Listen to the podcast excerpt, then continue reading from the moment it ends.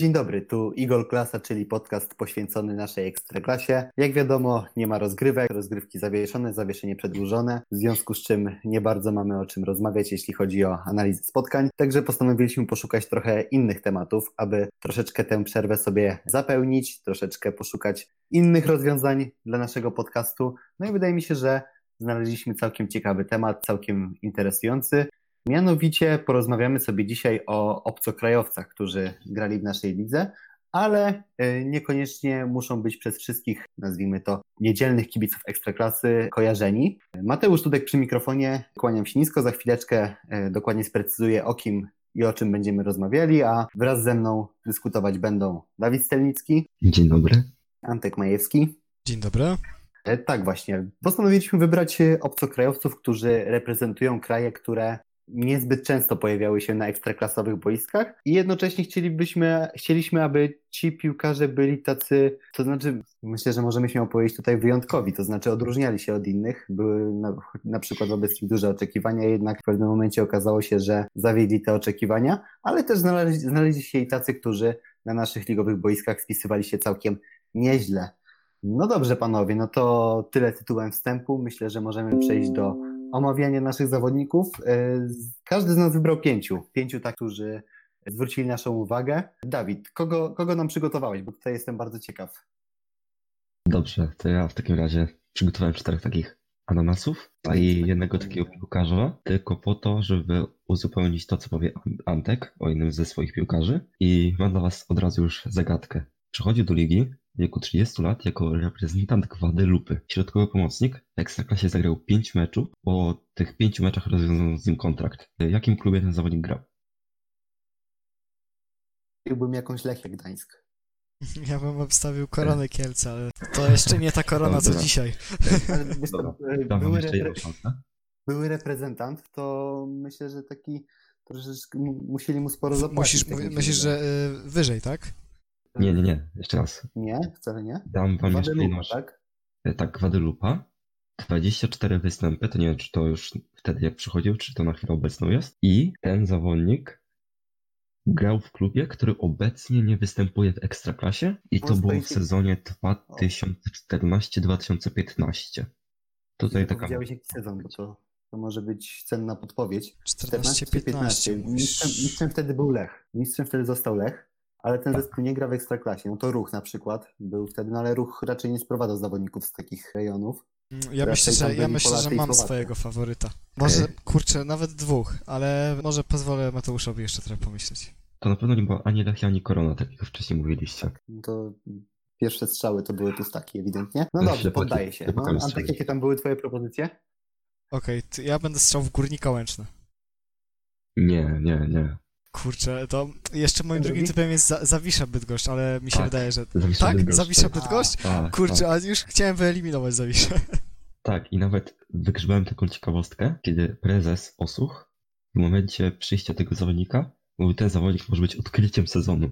Naprawdę nie kupiliśmy kota w worku. Dawid razem z Kamilem Drgasem i powoli wracającym do zdrowia Haroldem Gulonem może być liderem drugiej linii Zawiszy. I chodzi o Dawida Fleriwala. Mam nadzieję, że nie pomyliłem tego nazwiska. CV wyborne, pięć meczów w Ekstraklasie, po których został odstrzelony. To pokazuje, jak długa falowała polityka ta klubu, tego klubu, a obecnie gra sobie w piłkę na Luksemburgu. No to... ale nie w Dudlange. Nie, nie, nie, ale chyba miał epizod w Dudlange. Nie, w Defect miał epizod, a teraz gra w Rodon. No ile Harolda Glona pamiętam tak e, tego zawodnika ani trochę nie pamiętałem, mimo że no to było stosunkowo niedawno, bo to 5 lat temu, prawda? To już jeszcze te rozgrywki się w miarę pamięta. Tak, tak, ja też w ogóle nie pamiętam tego zawodnika i dopiero jak zacząłem robić taki, jakby powiedzieć, research o nim, to wtedy się natknąłem, jakim on jest faktycznie ananasem. Co ciekawe, co ciekawe, Zawisza przecież e, chyba wtedy Puchar Polski zdobyła, prawda? W 2014-15. Zagłębiem w finale. Tak, tak, tak. tak, tak. I jeszcze super puchar zdobyli chyba w tym samym roku. Legię pokonali. Tak, i chyba Legia wtedy juniorami wyszła, to był taki... Aha, mecz, mówisz że... już na nowy sezon, tak?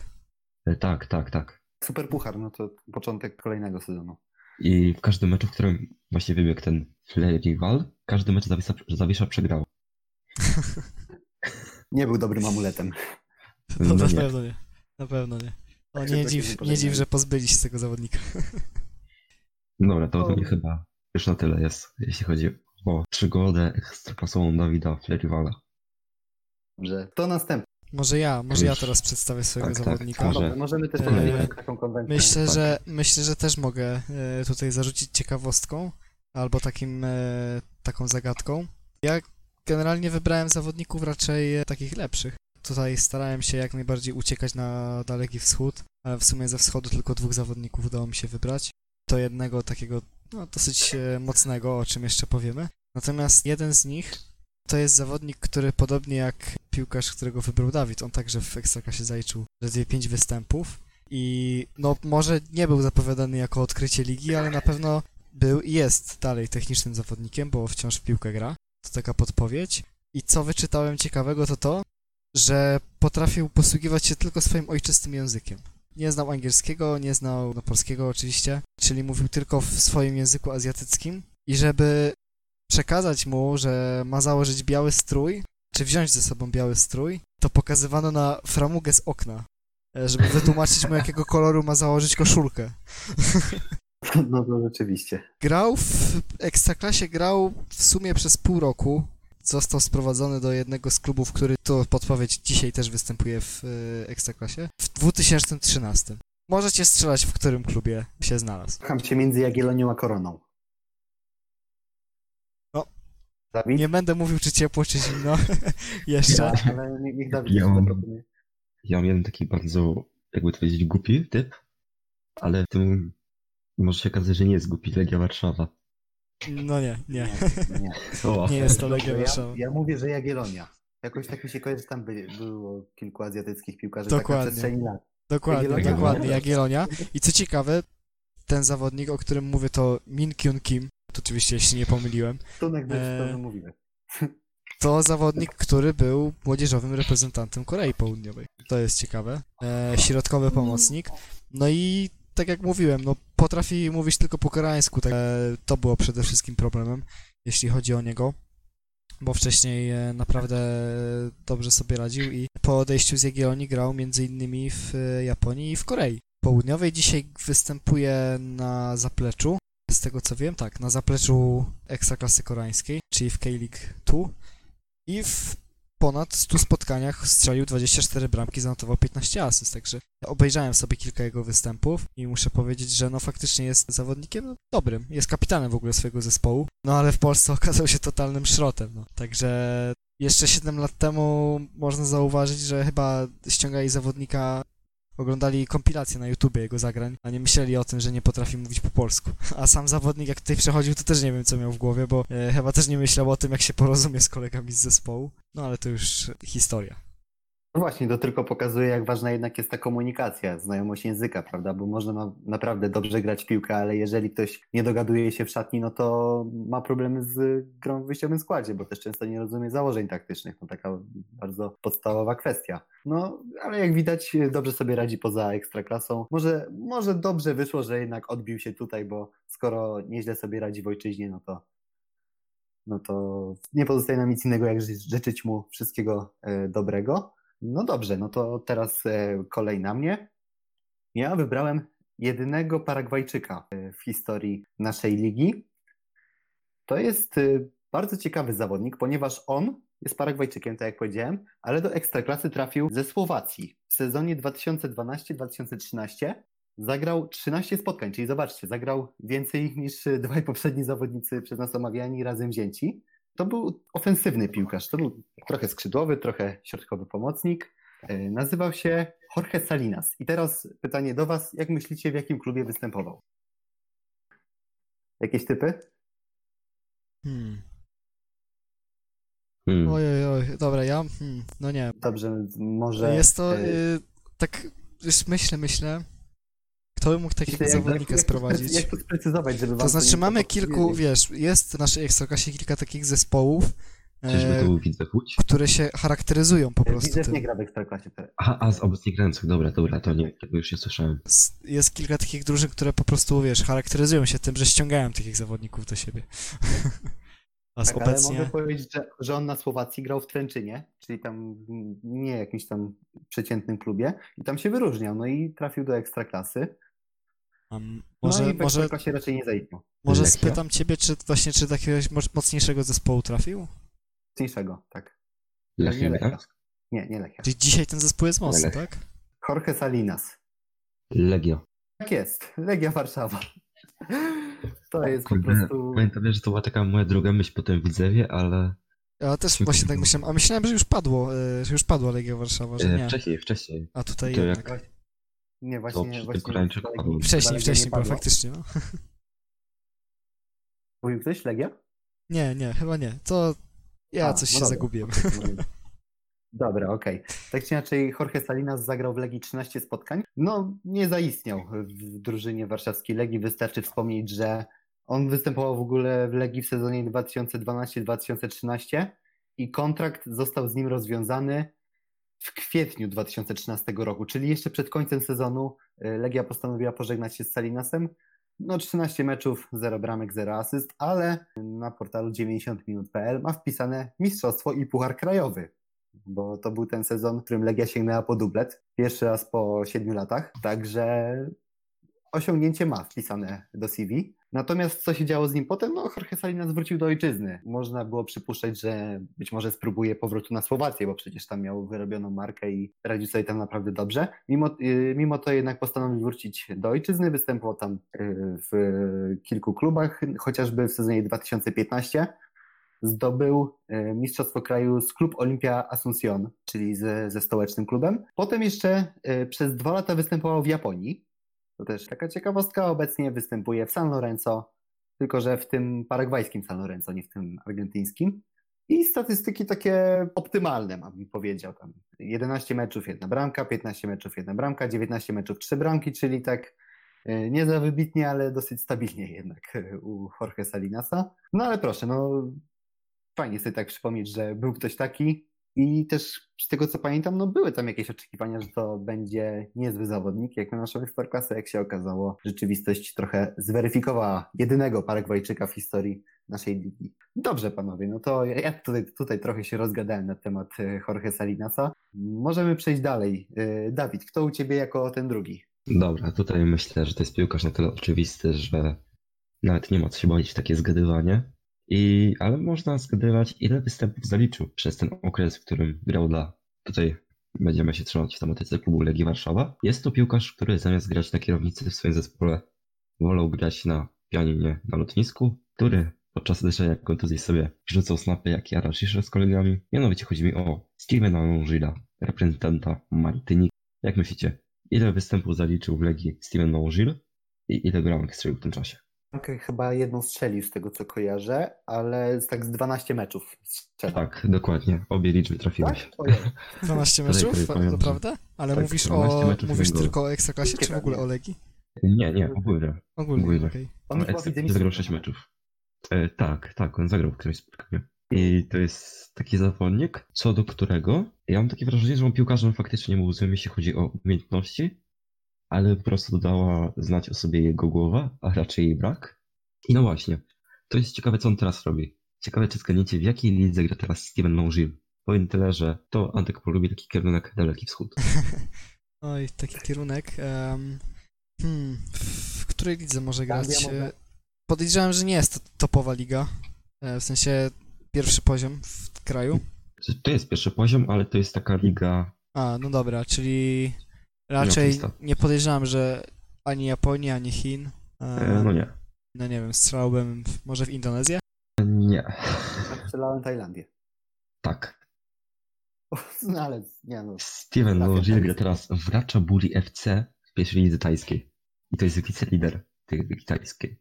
No proszę. Więc naprawdę bogatą karierę ma nasz ananasik z Legii.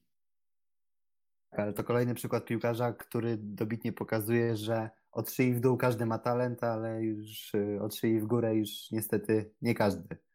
No bo No też dokładnie. Idealnie. kojarzę, że nazywałeś. umiejętności on miał całkiem niezłe. W ogóle on był chyba jednym z tych piłkarzy z zaciągu Beznika Hasiego, E, tego francuskiego, co przed Moulin, tak, tak, tak. Tak. Tak, to razem z Hassim No, przed pierwsi-. Pierwsi y, dosyć pozytywnie zapisali się w historii Legii, tak akurat Steven Longilisz y, niekoniecznie. No tak, ale faktycznie był taki piłkarz. No i on ma cztery asysty w tej lidze tajskiej w czterech meczach, No, więc to to nie, nie pojechał tam odcinać kuponów. ciekawe. Jestem ciekawy, jaki jest poziom Ligi Tajskiej, właśnie tak przyrównując do lig europejskich, gdzie ta Liga Tajska by się znalazła. Ojej, Ale ojej, tam myślę, Aż że... sobie obejrzał taki mecz Ratchaburi, zwłaszcza, że oni teraz by mieli grać z liderem, czyli z Bangkok United, ale widzę, że najbliższy mecz dopiero 18 kwietnia, a pewnie i tak jeszcze zostanie przełożony. No wiesz co, tak myśląc o lidze tajskiej, to myślę, że no, porównując do lig europejskich, to gdzieś poziom tych drużyn, które odpadają w pierwszej rundzie eliminacji do Ligi Mistrzów, wiesz. Chociaż Aż tak. Być może, być może się mylę, no nie wiem, aż tak e, dobrze realiów nie znam, no ale wiadomo, że może te najlepsze drużyny gdzieś tam by się wybijały, trochę ponad ten poziom, ale tak ogólnie rzecz biorąc, to myślę, że, że jednak porównując z Europą, to daleko, daleko. No dobrze. Antek, to w takim razie kogo ty teraz nam zaproponujesz? Co ja zaproponuję? No cóż, e, tak naprawdę miałem tego jednego ananasa, jak to mówi Dawid.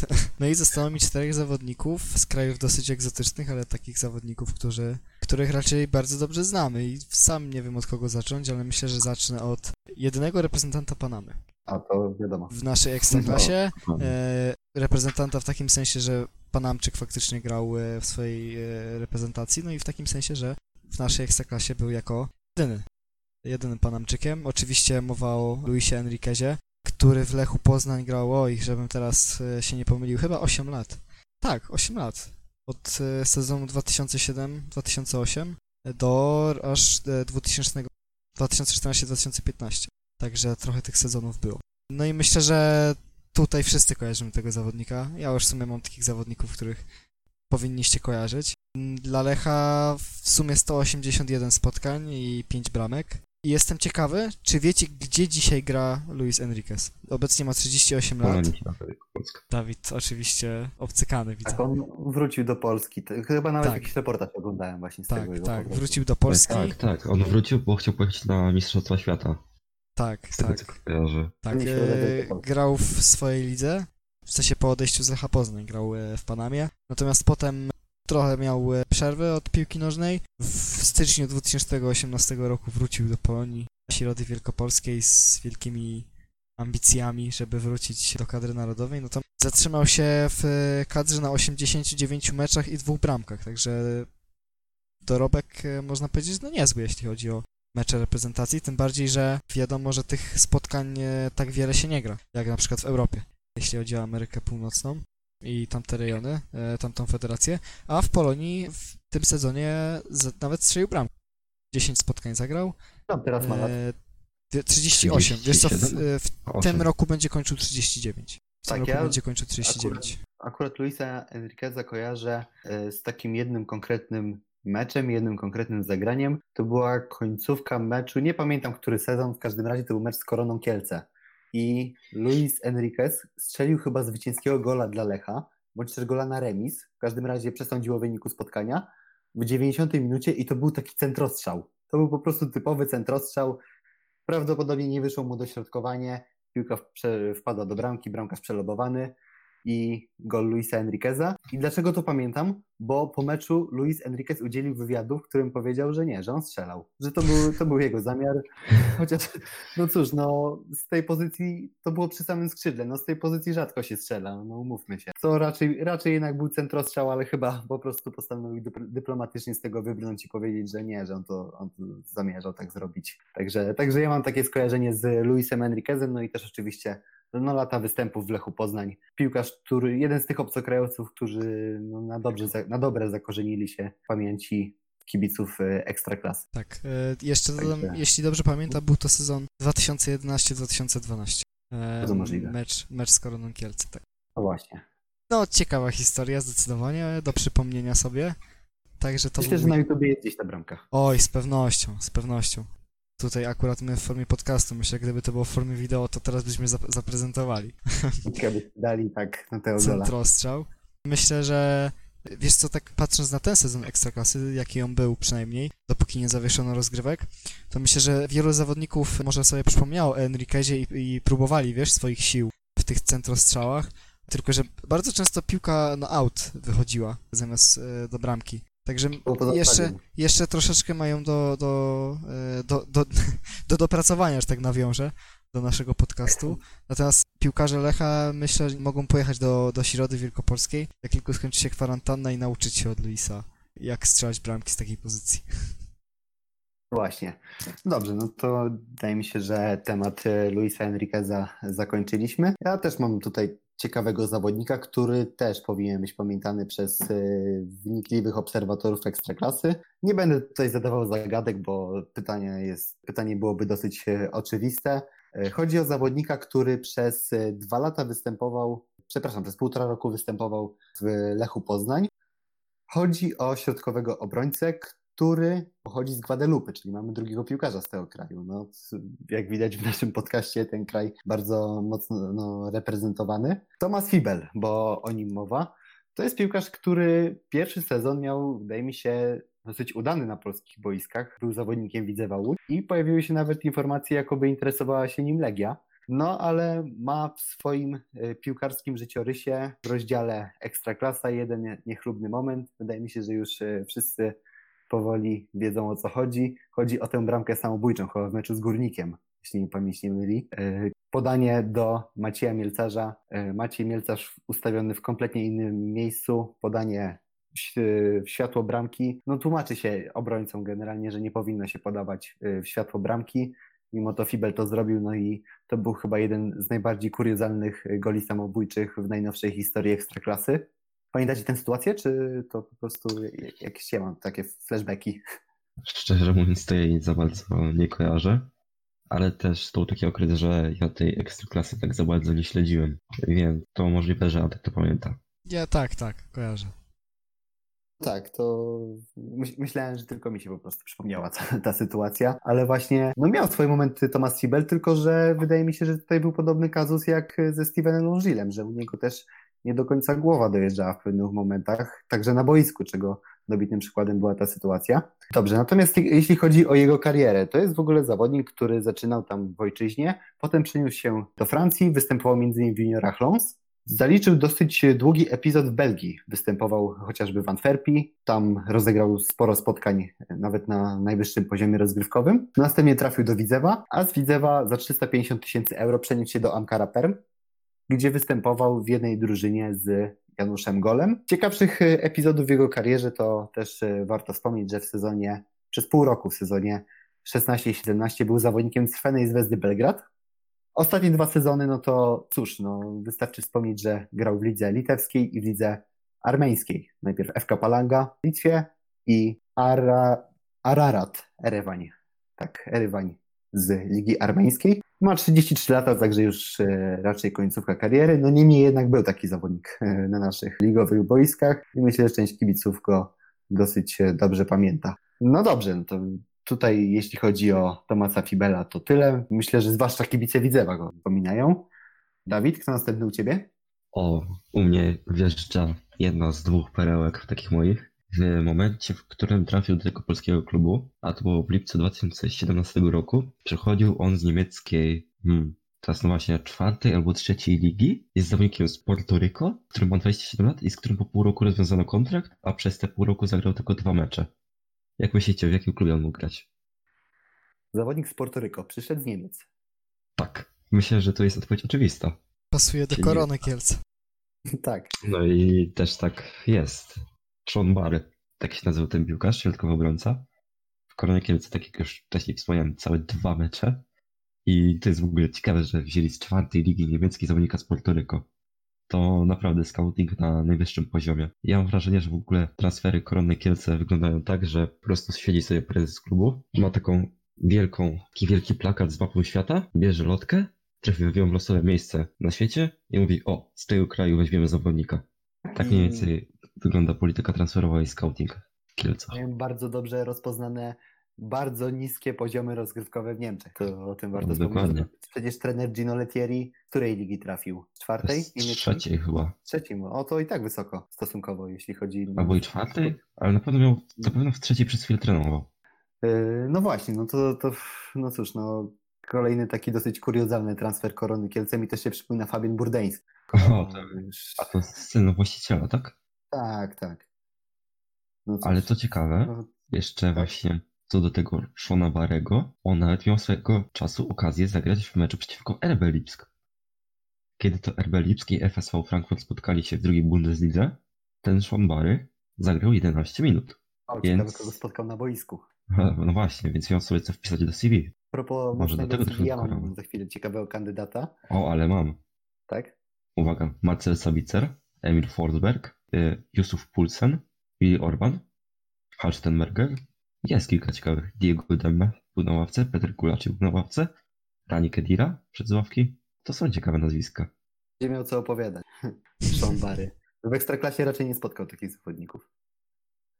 No chyba nie, ale w Korei na pewno też spotkał jakichś ananasów. Tak, ty, tylko troszkę słabszych. Ale ananasów. A, to jeżeli traktujemy ich jako ananasów. Dobrze. To jest taka specjalna chyba kategoria tego podcastu właśnie. Podcast o ananasach. Albo o koronie kielce. O, w sumie, w sumie pasuje. Antek, to kto u ciebie? No cóż, jak już mówiłem, u mnie nie ma ananasów, bo ja tutaj się wyróżniam i chociaż są to zawodnicy egzotyczni, to, to nie można o nich powiedzieć ananasy, bo następny u mnie w kolejce jest e, Henry Quinteros, którego też na pewno dobrze kojarzycie. Także zawodnik Lecha Poznań, e, tylko nie Panamczyk, a Peruwiańczyk. Także, no Lech widać, że celował w rynek amerykański w przeszłości. No i z czego możemy kojarzyć Henry'ego Quinterosa, to przede wszystkim takie dwie bramki, myślę, dosyć charakterystyczne. Pierwsza przeciwko ŁKS-owi, też już nie pamiętam dokładnie z którego to było sezonu, a druga przeciwko Ruchowi Chorzów, gdzie dwukrotnie Quinteros e, popisał się naprawdę znakomitą techniką. Z takiego, no można powiedzieć woleja, to taki wolej w powietrzu był bardziej, e, gdzie dwie nogi były oderwane od ziemi. Z takiego właśnie woleja e, strzelał bramki. No i trzeba przyznać, że wyglądało to dosyć nieźle. Natomiast co jeszcze jest ciekawe? Quinteros trafił do Lecha Poznań w roku 2006. W 2006 trafił do, do Lecha z Peru oczywiście. Wcześniej grał w Peru. E, Chociaż e, zaliczył też epizod e, w Rubinie Kazań. Dosłownie przez pół roku pograł w Rosji. Wrócił z powrotem do, do swojej ojczyzny. Po czym przyjechał do Poznania. Co ciekawe, nie można powiedzieć, że, że bardzo się przywiązał do klubu, bo w 2008 roku przedłużył sobie pobyt na wakacjach e, w, w swoim kraju, tłumacząc się tym, że można powiedzieć sprawy rodzinne, szeroko rozumiane, natomiast e, przede wszystkim chodziło o to, że zasłaniam się chorobą ojca. Z tego co pamiętam, e, wymyślił taką wymówkę, że, że jego ojciec źle się czuje, musi przy nim zostać e, w Peru. Natomiast, e, jak wszyscy wiemy, kłamstwo cechuje się tym, że ma krótkie nogi. Dlatego bardzo szybko okazało się, że e, chodzi o to, że jego były klub peruwiański, czyli Alianza Lima, chce go z powrotem do siebie. No i Peruwiańczyk bardzo był zainteresowany tym transferem, powrotem do kraju. No i kiedy wówczas Fran- Franciszek Smuda był trenerem Lecha, kiedy się o tym, kiedy się o tym dowiedział, to no dobra, zgadnijcie, co postanowił Franciszek Smuda, kiedy dowiedział się o tym, że jego zawodnik naj, nie dość, że go okłamał, to jeszcze negocjuje z innym klubem i najprawdopodobniej nie wróci do kraju. A już powiem jeszcze, że na jego miejsce, w sensie na miejsce e, Peruwieńczyka, e, już był sprowadzony wtedy do klubu Semir Stilic. Jak Więc myślicie? zapewne chciał polecieć do Peru. No to jest twój typ, a Mateusz? Franciszek Smuda. Ej, Franciszek Smuda i różne dziwne pomysły, no to tutaj mam mętlik. Albo kazał mu odwiedzić więc szczupakiem piłkę. Tak pomyślałem, że kazał mu szczupaki trenować w Peru. No nie, no nie. E, Odpowiedź, odpowiedź, jest, odpowiedź jest prostsza, bo Franciszek Smuda e, uznał, że w sumie to nic takiego i chciałby go z powrotem i powiedział mu wracaj do Polski, nie gadaj, tylko, tylko przylatuj do, do, do Poznania i dalej będziesz grał u nas. Nie, nie miał z tym problemu, że, że tutaj już tak naprawdę Quinteros sobie znajduje nowy klub. Ale oczywiście Poznań, nie- Lech Poznań nie chciał go puścić e, tak za darmo. Natomiast wszystko skończyło się na tym, że e, kontrakt e, został rozwiązany z zawodnikiem, ten wrócił do Limy. No a wiemy, że w kolejnym sezonie Lech Poznań bardzo dobrze radził sobie w europejskich pucharach, bo dotarł do 1.16 Pucharu UEFA. Walczył e, no, po pierwszej rundzie, po rundzie jesiennej był przecież liderem ekstraklasy, potem także walczył o Puchar Polski, no a wyróżniającą się postacią był właśnie Semir Stilic. No i co ciekawe, Jak Quinteros to zobaczył, bo cały czas obserwował, co tam się w kolejorzu dzieje, e, kiedy Quinteros to zobaczył, to nagle coś go tknęło i okazało się, że bardzo chce wracać do Poznania. Natomiast Franciszek Smuda tak łaskawy nie był, już e, za drugim razem i powiedział wprost e, Peruwieńczykowi, że no po prostu nie ma już dla niego miejsca, bo Stilić okazał się oczywiście e, odkryciem ligi. No i po prostu dla Peruwieńczyka miejsca w składzie już nie ma. Także to taka historia ode mnie na temat Quinterosa. Właśnie, a propos Peruwiańczyków, to od razu też przypomina, się, przypomina mi się partner Roberta Lewandowskiego z ataku, Hernan Renhifo. To jest też, to też był ciekawy zawodnik. Wydaje mi się, że on teraz y, u siebie w Peru musi bardzo się chwalić tym, że grał z Robertem Lewandowskim w ataku. Z pewnością, z pewnością. Tak. tak. Co Tak, jeszcze, co Był jeszcze mogę... moment, No mów, mów, kontynuuj. Dodam, dodam jeszcze tylko tyle, że był faktycznie taki moment, że Lex sprowadzał y, Peruwiańczyków. Właśnie był Quinteros, był właśnie Hernan Renhifo, także no to był taki dosyć ciekawy kierunek, dosyć nietypowy. No ale ci, dwaj piłkarze grali w Lechu, zanotowali tam jakieś tam liczby, które wstydu im raczej nie przynoszą. Także no, potem już chyba nie, nie było powrotu do tego kierunku w żadnym klubie z naszej ligi. Tak, tak. Natomiast co jeszcze mogę powiedzieć o Quinterosie, to to, że no nie udało mu się wrócić do Lecha, został w Peru. Tam w Peru y, bardzo dobrze sobie żył, bo tak naprawdę był jedną z gwiazd ligi. Także reprezentantem kraju. Zostały 22 spotkania w sumie i jedna bramka na jego koncie. E, No i tak jak mówię, w Peru duża gwiazda, no w Poznaniu miał, gdyby został, to z pewnością miał potencjał do tego, żeby gwiazdą zostać. E, Może to on właśnie, a nie Semir Stilić e, by błyszczał. No ale to już możemy sobie tylko gdybać. Dokładnie tak. Dobrze, no to temat Quinterosa możemy zakończyć. I teraz propozycja ode mnie. Chińczyk. Jedyny Chińczyk y, w ekstraklasie. To już wiem, gdzie grał. Bardzo ciekawa. Słucham? To już wiem, gdzie grał. Dobra, no to zaraz sprawdzimy, czy aby na pewno wiesz. W każdym razie też nie oszukujmy się, że zbyt wielu piłkarzy, którzy mają Manchester United w CV, w naszej ekstraklasie nie było. A ten piłkarz ten Manchester United miał wcześniej bardzo przyzwoite liczby w Royal Antwerp. 18 bramek w 28 meczach w sezonie 2005-2006. Natomiast w sezonie 2019-2010 na wiosnę trafił do jednego z polskich klubów. Zagrał tam zaledwie dwa mecze. Jaki to był klub? Legia Warszawa. Oczywiście, że tak. Dong Fangzuo, bo to oczywiście o nim mowa, trafił do Legii, no i naturalnie w związku z tym, że mowa tutaj o byłym piłkarzu Manchester United, no to oczekiwania były dosyć spore wobec niego, że to będzie piłkarz, który może nie tyle, co będzie gwiazdą numer jeden naszej ligi, ale po prostu będzie kimś takim, kto zrobi dobre wrażenie, strzeli y, kilka goli. Natomiast prawda jest taka, że oprócz tego jednego sezonu, o którym wcześniej powiedziałem, czyli 28 meczów, 18 bramek w Royal Antwerp, to był raczej napastnik, który do zbyt bramkostrzelnych nie należał. Być może między innymi dlatego nie zrobił kariery w Manchesterze United, gdzie zagrał, uwaga, aż jeden mecz w Premier League ale ma w CV Mistrzostwo Anglii. Nie nie wiem dlaczego akurat przypisali mu z, za, za ten jeden mecz. Tak czy inaczej, po epizodzie w Manchesterze United zawodnikiem Czerwonych Diabłów był przez kilka lat. Van Ferry przebywał na wypożyczeniu. W 2008 roku powrócił do Chin. Tam spędził dwa sezony bez y, większego szumu, bez większego szaleństwa. Te statystyki nie były zbyt porywające. Następnie trafił do Legii, gdzie, no cóż, dwa spotkania, zero goli, mówi samo przez się. Następnie przeniósł się do y, Portugalii. Tam było Portimonense, trzy mecze, zero bramek. Cóż, kto by się spodziewał. Następnie trafił do Armenii, do Miki Erywań. Tam 20 meczów, 4 bramki, Puchar Kraju, także już było trochę lepiej. No ale trzy ostatnie lata swojej kariery spędził w Chinach. W 2014 roku w wieku 29 lat postanowił zakończyć karierę, no ale wciąż figuruje jako jedyny Chińczyk w historii naszej ligi. Ciekawa historia, ciekawy piłkarz, ale kariery na naszych ligowych boiskach. Zresztą, panowie, tutaj też chciałbym zwrócić uwagę na jeszcze jedną rzecz. Zauważyliście coś takiego, że w momencie, gdy do ekstraklasy trafia piłkarz, który ma w CV jakiś duży klub i niezależnie od tego, czy on w tym klubie odgrywał jakąś rolę, czy był po prostu tylko i wyłącznie statystą, to jednak i tak mamy jakieś oczekiwania wobec niego, że o, on był w Manchesterze United, to znaczy, że coś musi potrafić. No a potem często bywa tak, że liga weryfikuje takich zawodników. Y, Zgadza, zgadzasz się z tym, Antek, że po prostu taki klub działa na wyobraźnię i od razu oczekiwania wzrastają? No oczywiście, że tak, oczywiście, że tak. E, No nie da się ukryć, że u nas e, w lidze to, to raczej duża sprawa, kiedy przychodzi ktoś, kto w swoim CV ma e, takie kluby jak Manchester United czy FC Barcelona, tak jak teraz e, Alassana Manech, który trafił do Górnika Zabrze. To taki myślę najświeższy przykład. Czy też Ja nie wiem. Tak, dokładnie.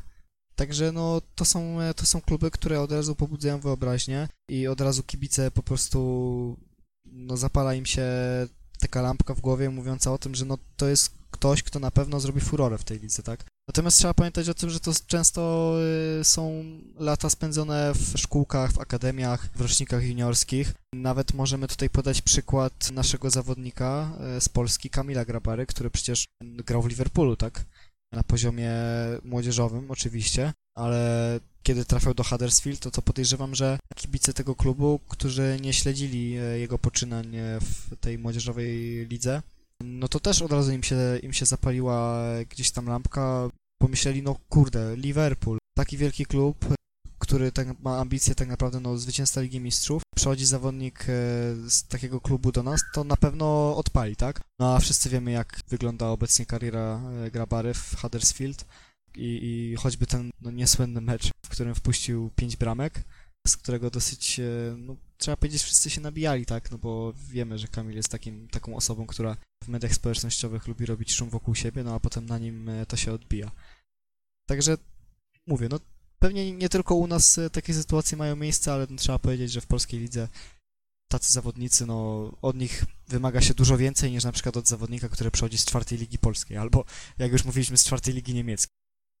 Mam jeszcze taką e, trochę teorię spiskową, no bo tak się zacząłem zastanawiać, jakim cudem Dong Fangzuo trafił do Manchester United i doszedłem do takiego wniosku, że przecież Chiny są ogromnym e, rynkiem zbytu. Natomiast e, Manchester United jest wielką korporacją, no i mając Chińczyka w swoich szeregach, no to też trochę mogą napędzić na przykład sprzedaż koszulek, jak pojadą na tour właśnie do, do tych krajów. Też e, na pewno dobrze zadziała. Nie chcę tutaj, e, broń Boże, mówić, że Dong Fangzuo był marionetką. Tak naprawdę tutaj tylko po to, aby stymulować e, sprzedaż produktów Manchester United na rynku chińskim. Natomiast no też znamy przypadki, y, że kontrakt Wuleja w Espaniolu Wulej. też jest y, Jeszcze Fulani. opłacany. Tak, też, Jeszcze raz oczywiście. Ulany, nie? To, to przede wszystkim. Dokładnie. Nie, Tak. wiesz co, myślę, myślę E, Mateuszu, że jednak troszeczkę, że jednak troszeczkę tak, jednak puściłeś trochę wodze fantazji w tym wypadku, bo myślę, że. Myślę, że wiesz, tacy zawodnicy, którzy gdzieś tam są sprowadzani po to, żeby uderzać e, w rynki, tak po prostu w, w takim kontekście czysto ma- marketingowym, to i tak powinni być zawodnicy, którzy gdzieś tam się pokazują, tak, w pierwszej drużynie, których na boisku gdzieś tam powiedzmy widać, którzy są może trochę medialni, gdzieś tam, e, no wiadomo, może napędzają różne afery i tak dalej, no a nie zawodnicy w szkółkach młodzieżowych, no bo na nich raczej biznesu nie ubijemy. Natomiast jeśli chodzi o uderzenie w rynki azjatyckie i w, i w ogóle w takie rynki zbytu, no tak, takie nazwijmy, no to mamy masę przykładów, tak, e, gdzieś tam gra na przykład e, z napisami chińskimi, w sensie w chińskim języku, tak, napisane nazwiska na koszulkach, to już też się zdarzało, także jeśli o to chodzi, to myślę, że coraz więcej klubów w to pójdzie. Więc nie zdziwię się, jeśli Chińczycy faktycznie zaczną, zaczną teraz trafiać do europejskich klubów. To już kończąc e, wątek e, Dong e, Fangzuo, no musiał coś umieć. Musiał coś umieć, skoro trafił do Manchester United, ewidentnie po prostu nie odpalił. Tak? Ale z drugiej to- strony trzeba powiedzieć, że został odpalony przez Manchester United. Tak, ale on nie odpalił. No, on, on nie odpalił. Manchester go odpalił, no, Ale a został on, odpalony. a on zgasł. Takie tam gry, gry słowne. E, możemy przejść, myślę, dalej. Dawid, kto u ciebie? Okej, tego chciałem zawodnika zostawić na koniec, ale to mam po prostu taką zagadkę dla was. To jest tak, iworyjski stoper, który latem 2014 roku trafił do Ekstraklasy. I trafił on z Ligi Jordanii. Jaki to jest, do jakiego klubu trafił ten zawodnik? Teraz jaki kraj? Liga Jordanii. E, z- powiedziałeś najpierw narodowość chyba jego. A, Iworyjczyk. Czy Wybrzeże Kości Słoniowej. Ryjczyk. Z Ligi Jordanii, ale do jakiego klubu? Dokładnie. Do jakiego klubu? Z Ligi Jordanii. Kto mógł ściągnąć zawodnika z Ligi Jordanii? O, tu już nie mam typu, naprawdę. Nie mam pomysłu, już scouting, o którym nie mamy pojęcia. No ten klub akurat słynie ze scoutingu. może Pogoń Szczecin. A czekaj, Mati, co powiedziałeś, bo przerwało mnie na chwilę. Korona Kielce, tak, to jest Korona Kielce. Nawet tam. Naprawdę, tam- naprawdę, jak tylko powiedziałeś Liga Jordanii, to w mojej głowie tylko Korona Kielce się pokazało, ale uznałem, że jest to tak absurdalne, że nawet Korona. Ja szczerze Korona nie mogłaby tego że zrobić. Jagiellonia, ze względu na Alexisona Rambuena, że tak mo- mogli gdzieś tam w tym kierunku. I to Kolejny jest Palestyńczyk. młodzieżowy reprezentant WKS-u, Bolikuibia Autara. Mam nadzieję, że za bardzo nie pokażę Nic- Nic, Kiedyś nic mi to nie mówi. Legii kiedyś występowała Musa Łotara. Chyba możliwe, że taka sama pisownia wymawiało, wymawiało się Łotara. O U Atara. Tak, to chyba Łotara się mówi. Łotara. Okej, okej. Bolikuibia od Utara. No ciekawy, ciekawy przypadek. W Koronie zagrał 9 meczów, z czego w tych 9 meczach Korona wygrała tylko raz, raz zremisowała i 7 razy przegrała. Po roku ten zawodnik odszedł z Korony, został odpalony i potem przez kolejne 2 lata nie potrafił sobie znaleźć klubu, po czym znalazł klub w drugiej lidze fińskiej w Oulun Palusera. I tak w tych, ty- na tej Finlandii pobył przez jakiś czas, przez, uwaga, niespełna rok i jeszcze w międzyczasie, bo po trzech miesiącach zmienił klub na Kajanin Ha- Haka, poszedł do Ligi Arabskiej, potem poszedł do Ligi Estońskiej, a na końcu trafił do Ligi Omanu. Zwiedzał trochę. Ma bardzo, bardzo, że tak powiem, prężnego menadżera. No, no dokładnie, ale naprawdę tutaj Buriguibia Uttara jest jeden z ciekawszych zawodników, jakich udało mi się wynaleźć. Chciałem go zostawić na koniec, ale stwierdziliśmy z Antkiem, że na koniec zostawił po prostu tych piłkarzy, których coś tam łączy w naszym zestawieniu. Są te losy właśnie późniejszych zawodników. No mamy tutaj przykład obieży świata. y, Zawodnika, który naprawdę sporo zwiedził, no bo jak połączyć Jordanię, Finlandię, Estonię i Oman, no to szacunek, Ale- naprawdę. Ale ciekawe, jak znaleźli w Lidze Jordańskiej zawodnika. Co, co ich skusiło, żeby wziąć stopera z Ligi Jordańskiej? Czy tam Jordanu? Słuchaj, ten scouting nie ma absolutnie żadnej logiki. Także nie, nie, my tego nie zrozumiemy, obawiam się. No ja mówiłem, że właśnie tak lotko rzucili w tą mapę i akurat się trafił Jordan. I stwierdzili, no dobra, bierzemy typa z Jordanu. To ktoś, wiesz co, może z y, Football Managera ktoś tam, wiesz, poszukał, popatrzył, mówi, o, ten ma dobre statystyki, to bierzemy go.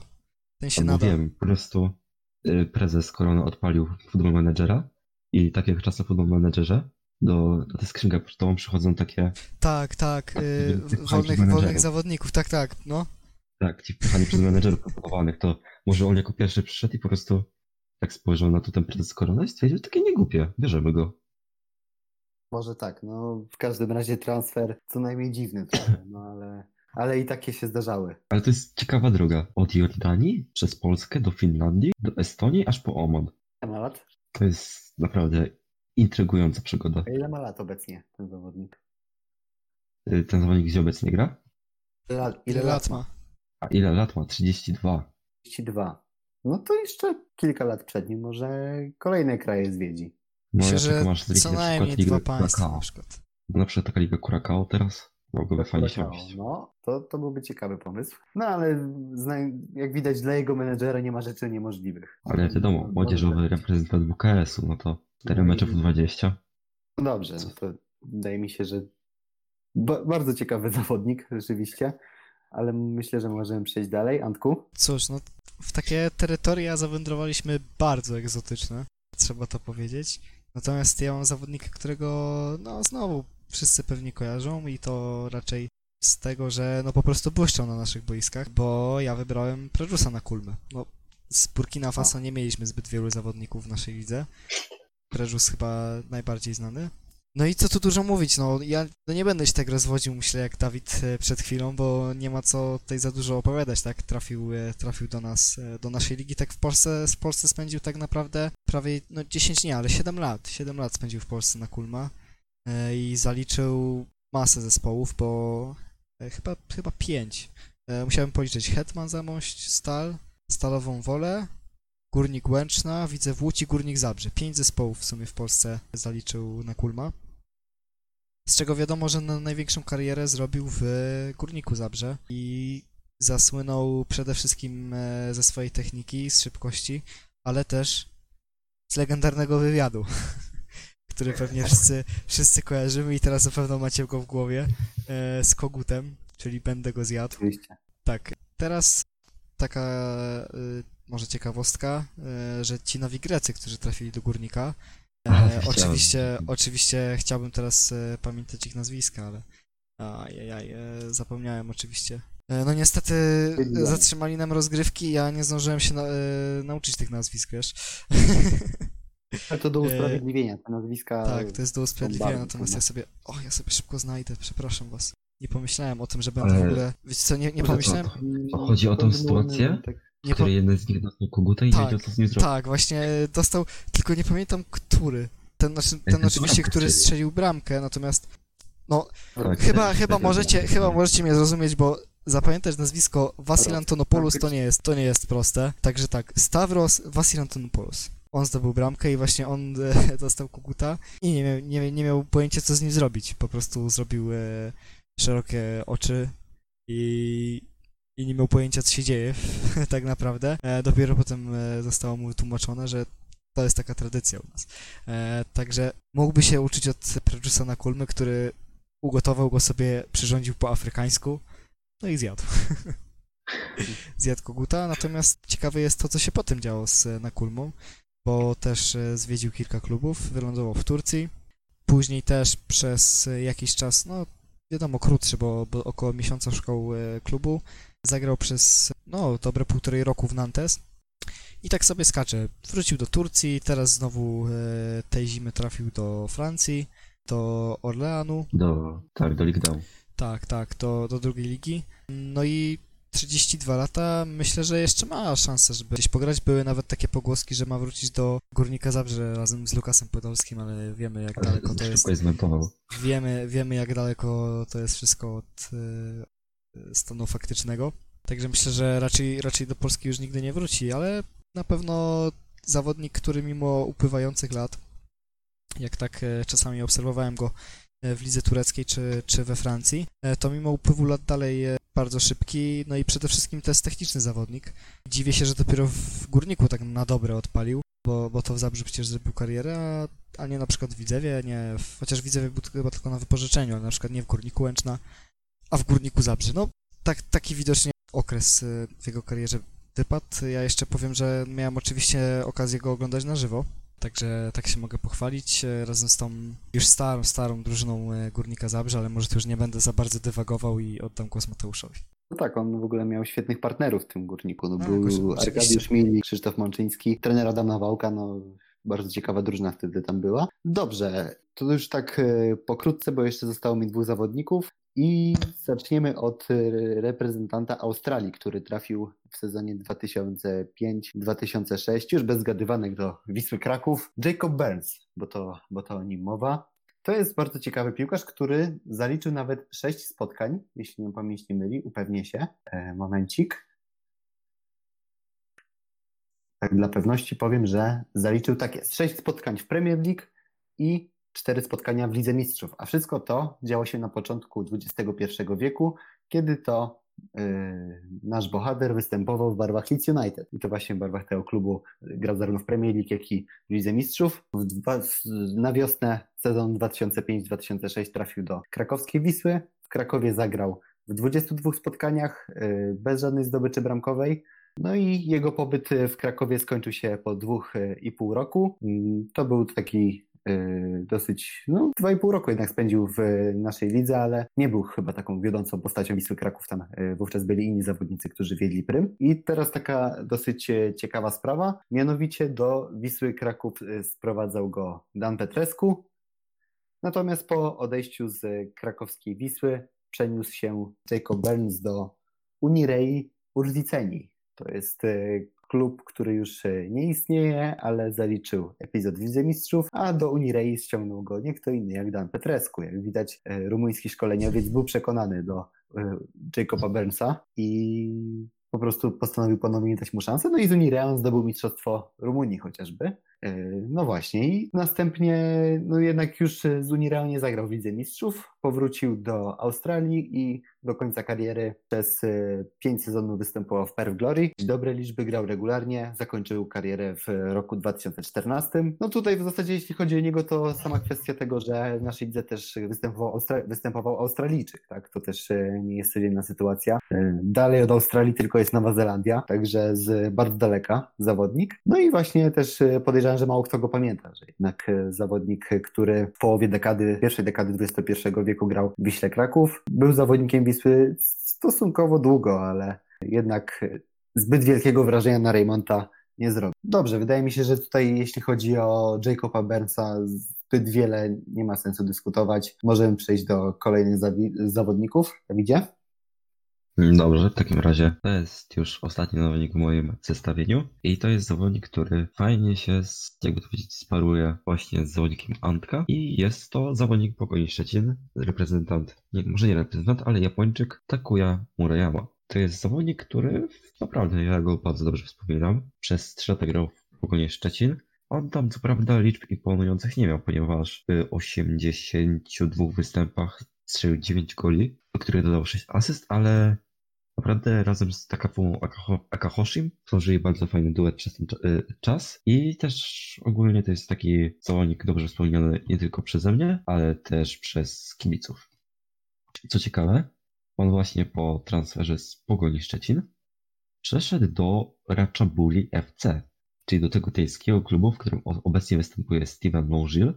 No jak widzimy, ci dwaj piłkarze się niestety minęli po drodze, a może niestety, wie? A obecnie gra on w drugiej lidze na Izraelu, w HPL-u Akka. Takuje Murayama myślę, że pamiętamy, ale też pamiętamy zwłaszcza taka Fumiego Akahoshiego, jeśli chodzi o Japończyków i Pogoń Szczecin i w ogóle jeśli chodzi o Ekstraklasę. Ja jeszcze pamiętam pod Beskidziu Bielsko-Biała Kohei Kato. Pamiętacie takiego zawodnika? Taki niski chyba środkowy pomocnik. E, tak, tak. Jeszcze z Japończyków na pewno był Kitano w Pogoni, ale on nie zaistniał w pierwszym zespole. I jeszcze był w Śląsku Wrocław. O jedno, zapomniałem jak się nazywa. Daisuke Matsui w Lechii Gdańsk. No, tak, tak, Daisuke też był. Mogliśmy o nim zapomnieć. Ale on teraz gra w Belgii. Nawet w Anderlechcie przez chwilę był. O, matko. Morioka. Morioka. Morioka, Morioka, oczywiście. Tak, tak, tak. Teraz sobie na szybko przypomniałem. Więc naprawdę ci Japończycy na polskich boiskach dawali radę. To nie jest tak, że okej, okay, tych Japończyków było mało, bo tam było ich ich jeśli nie ma 10, ale jak już przychodzą, jak już trafiają do tej Polski, to sobie fajnie w niej radzą. Może to jest kierunek właśnie dla polskich klubów, żeby y, jeżeli ściągają zawodników z zagranicy, to poszukać właśnie tam na y, Dalekim Wschodzie. Kto wie? Dobrze, Antek? No i właśnie wspomniałeś, wspomniałeś o Takafumi Akahoshim i to jest mój ostatni zawodnik. E, I powiem ci, e, ja e, byłbym bardzo zadowolony, gdyby polskie kluby faktycznie na tym dalekowschodnim rynku zaczęły szukać, przede wszystkim japońskim. E, bo chętnie, chętnie zobaczyłbym e, większą ilość Japończyków, natomiast e, wiem, że wielu Japończyków ma problemy z językiem angielskim, także to naprawdę trzeba by było dobrze zawodników przeskautować pod tym kątem, żeby jakkolwiek się dogadywali w naszym kraju. Yy, tak. O, właśnie, przypomniał mi się jeszcze jeden Japończyk i to był Izumisawa. I on miał naprawdę fajne umiejętności, był przez pół roku w pogonie, ale szybko rozwiązano z nim kontrakt ze względu właśnie na to, że on w ogóle po angielsku nic nie mówił. Tak, to jest ten ich problem właśnie, to bariera językowa. Tak, tak. E, no natomiast, no, tak jak mówiliśmy, Akahoshi też bardzo, e, można o nim powiedzieć, obieży świat. E, zaczynał oczywiście u siebie, w Urawie, no zwiedził, zwiedził w sumie kilka, kilka klubów, ale co ciekawe, do Pogoni Szczecin trafił. No nie, ciekawe czy pamiętacie, albo czy wiecie. Tak, ja wiem. Skąd trafił? A ty wiesz, Mateusz? Trafił. Mógł trafić. Wiem, wiem, pamiętam, czekaj z Łotwy? Dokładnie, dokładnie. Tak. Z Łotwy trafił z do Polski. Tak, z Metalursa y, trafił do Pogoni. Najlepsze, e... że on na tego został odpalony w ogóle. Że to nie jest tak, że on tam został wyhaczony, tylko po prostu Tak, tak, tak. On został z Łotwy odpalony i trafił do Pogoni Szczecin mm, jako wolny zawodnik, no i z tej Pogoni za 600 tysięcy euro potem do Rosji trafił, tak? E, tak, do FK Ufa. To, ale, to było, ale to było, y, tak, potem był wypożyczony jeszcze do Pogoni. Tak, a, a potem, za Murayamą poszedł do Ratchaburi. Do Ratchaburi, dokładnie tak, do Ratchaburi. Tam e, w Tajlandii także zmienił klub na Subhanburi. Potem trafił do Indii, e, także trafił do Indonezji, ale od tego roku jest bez klubu. Od stycznia tego roku e, jeszcze, jeszcze nie znalazł sobie klubu. 33 lata ma na karku, także no chyba zgodzicie się, że pograć jeszcze może, tym bardziej, że jest no naprawdę technicznie mocnym zawodnikiem. Taki był w końcu w Ekstraklasie właśnie, że wyróżniał się tą techniką. No dobrze, no to mi pozostaje ostatni zawodnik i tutaj bardzo ciekawa historia, bardzo też, no bardzo intrygująca bym powiedział, bo yy, mówimy tutaj o zawodniku, który występował w Pogoni Szczecin, ale bardzo dawno temu, bo w sezonie 2006-2007, jak już zapewne się domyślacie, ten sezon i Pogoń Szczecin to był ten czas tego słynnego brazylijskiego zaciągu, kiedy to mnóstwo Brazylijczyków przyszło do Pogoni Szczecin. Mieli oni wnieść nową jakość, ale tej jakości de facto zabrakło. Pogoń y, niedługo potem pożegnała się z Ekstraklasą. Jednym z tych Brazylijczyków, którzy wówczas e, trafili do y, drużyny portowców był Otavio Dutra. Tak nazywa, tak nazywa się ten zawodnik. Wychowanek między innymi Corinthianszu. On tam w juniorach występował w kilku klubach właśnie z São Paulo. W Pogoni 11 spotkań, 0 bramek obrońca, także, także tutaj nie spodziewamy się jakichś e, nadzwyczajnych statystyk. Tak czy inaczej e, w Szczecinie spędził zaledwie pół roku, po czym pagował manatki i powrócił do Brazylii na trzy lata. Natomiast w roku 2011 przeniósł się do Indonezji, do Persebai i zdobył z nią mistrzostwo. Potem występował w kilku innych klubach indonezyjskich i tak właśnie do e, sezonu 2019. Do tego momentu są informacje na ten temat czyli przez 8 lat grał w Indonezji i uwaga, 27 września 2019 roku otrzymał indonezyjskie obywatelstwo i zadebiutował w y, eliminacjach do Mistrzostw Świata 2022. Także został reprezentantem Indonezji w wieku 36 lat. Także to też y, bardzo ciekawa historia.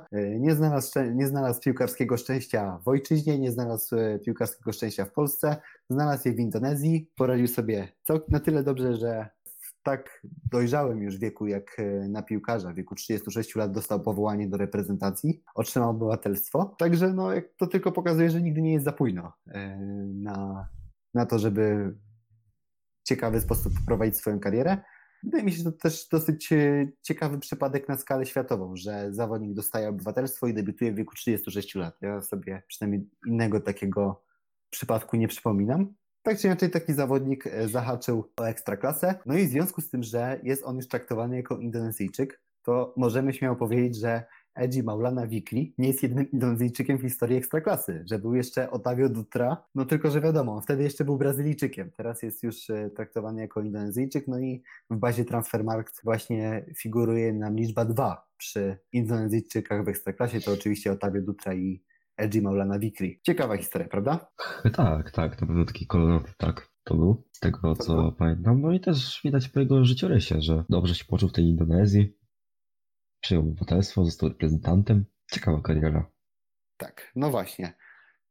No cóż, panowie, chyba omówiliśmy wszystkich już e, zawodników, który, o których e, chcieliśmy dzisiaj powiedzieć. To był właśnie taki odcinek naszego podcastu, w którym trochę powspominaliśmy. Wydaje mi się, że mnie, mnie osobiście podobała się ta formuła. Myślę, że będziemy do niej wracali, ale być może z trochę innymi tematami.